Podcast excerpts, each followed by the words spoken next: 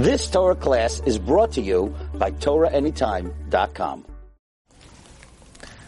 I'd like to share a thought about the meaning of the word Hallel from Rabbi Shimon Schwab and his Perush on the Haggadah Shel Pesach. And Be'ezus Hashem, this will really elevate our appreciation for the objective of Hallel and uh, what we are trying to accomplish in the recitation of Hallel. Hallel begins with the Perek, Halleluka, Hallelu Avdei Hashem, Hallelu Hashem Hashem. And in this first pasuk of Hallel, it says the word, it says three times a word that has the root Hallel in it. And it is certainly emphasizing then what the objective of Hallel is.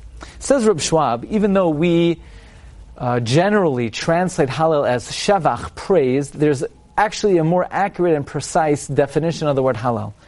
Namely, it, it doesn't just mean Hallel, praise, but it comes from the word Hiloyal, from the Gzeira, from the root Bihiloi Nerei Ale Roishi, which means as the candle illuminates upon my head. It's a lashon of Lehazriach Ulehavrik, to illuminate, to shine, to protrude light onto something. However, to illuminate would be correct if it was in the binyan kal. However, the word Hallel is not in the binyan kal, it's in the binyan piel, which therefore means not to illuminate onto something else, but rather it means to illuminate light in back in return to its source. The same way we see if we shine a light on a mirror, the light shines in the mirror and then reverts back to its source. So Hallel is not just shining a light, but Hallel is where we human beings, who we are the beneficiaries and the recipients of so much bracha of HaKadosh Baruch Hu, so much light of Hashem.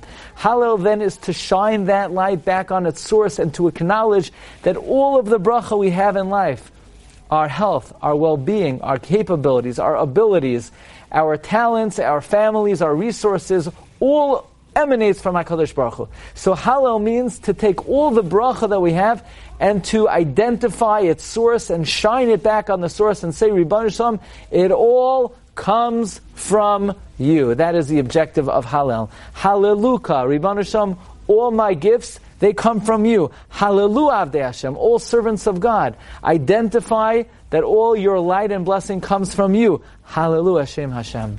Attributed to the name of HaKadosh Baruch Hu. This, says Reb Schwab, is the goal and objective and focus of the recitation of Hallel. May we be zoiche to say, sing the Hallel with the proper kavanah, and it should be neskabel l'ratzayin b'fanav. Wishing everyone a good moed. You've just experienced another Torah class brought to you by Torah Anytime dot com.